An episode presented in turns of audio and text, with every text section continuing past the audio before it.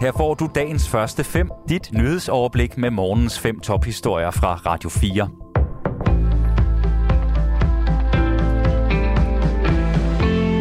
Det er torsdag den 12. maj. Mit navn er Thomas Sand.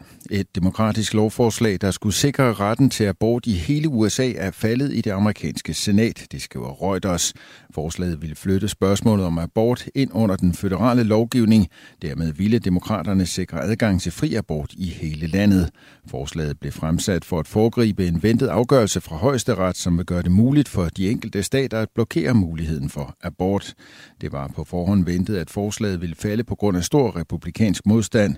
Lovforslaget ville kræve mindst 60 stemmer for at komme videre fra senatet, hvor republikanerne sidder på 50 af de 100 pladser.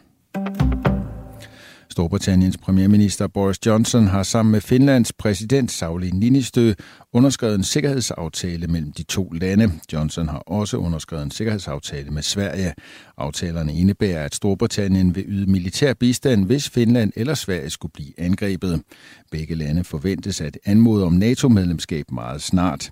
Det, der står, er, at i tilfælde af en katastrofe eller i tilfælde af et angreb på en af os, så vil vi hjælpe hinanden, også med militær bistand, sagde Boris Johnson i forbindelse med et pressemøde i Helsinki, skriver The Guardian. Her udtalte den finske præsident, at man værdsætter Storbritanniens støtte til Finlands mulighed for at tilslutte sig NATO. Samtidig understregede han, at det at blive medlem af NATO ikke vil være imod nogen. Med andre ord lagde Sauli Ninistø vægt på, at NATO er en defensiv alliance med henblik på gensidigt forsvar og altså ikke udgør en trussel. Kunstneren Katrine Dirkin Holmfeldt har fået offentlig støtte fra Statens Kunstfond til at udstille bysten af kong Frederik den 5., som hun selv fjernede i efteråret 2020. Det skriver Weekendavisen. Henrik Møring fortæller. Først blev bysten af kong Frederik den 5. fjernet fra Charlottenborgs festsal, så blev den smidt i Københavns Havn. Sagen kom frem i efteråret 2020. Dengang var Katrine Dirkin Holfeldt institutleder på Kunstakademiet. Hun blev bortvist, da det kom frem, at det var hende, der havde stjålet bysten og kastet den i havnen som led i et undervisningsforløb for de studerende. De studerende gik fri, men det gjorde den tidligere institutleder ikke. Hun blev i oktober tiltalt for groft herværk. Sagen er endnu ikke kommet for retten. Nu har Katrine Dirkin Håndfeldt fået 35.000 kroner af statens Kunstfonds projektstøtteudvalg for billedkunst til at genudstille bysten, det skriver Weekendavisen. Som udstillingens centerpiece ønsker vi også at udstille den rematerialiserede kopibyste af Frederik den 5., står der ifølge avisen i ansøgningen. Formålet er at undersøge, hvordan vi kan forstå rematerialiseringer.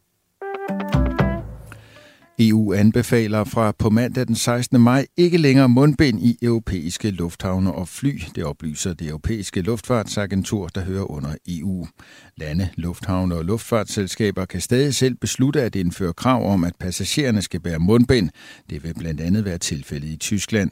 Danmark fjernede kravet om mundbind i danske lufthavne i marts i år. Dog har der stadig været krav om brug af mundbind hos nogle luftfartsselskaber og i en række europæiske lufthavne.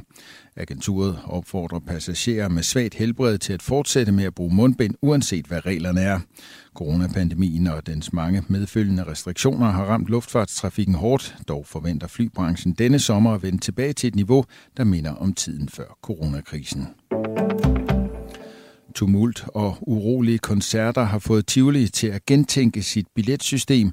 I fremtiden kan koncertløsne Tivoli-gæster købe pladsbillet til fredagsrock hjemmefra, så ingen går forgæves. Samtidig vil det ikke kræve pladsbillet for gæster, der blot ønsker at besøge parken i samme tidsrum som koncerten. Tivoli vil nemlig hejle koncertområdet ind, så alle gæster får en god oplevelse. Det forklarer Niels Erik Folmand, der er kommersiel direktør i Tivoli. Jamen, vi har haft en oplevelse af, at efterspørgselen for at komme ind har været så stor, så vi ikke har haft plads til alle. Og den værste oplevelse, man kan give, det er, at man ikke på forhånd ved, at man er sikret en plads. Det så vi, så bliver der, så bliver der for mange, der står ude på Vesterbrogade og har en rigtig dårlig oplevelse. Så med pladsreservationen, så sikrer vi, at dem, der vil ind omkring plænen og opleve musikken, de får en plads. Og derfor skal man kun komme, hvis man har plads til plænen. Men på den måde er vi sikre på, at der både er plads til dem, der bare vil ind i haven, og dem, der gerne vil høre musik. Dagens første fem er tilbage igen i morgen tidlig. Hvis du har brug for en nyhedsopdatering inden da, kan du altid fange os i radioen, på nettet og i vores app. Vi høres ved til dagens første fem fra Radio 4.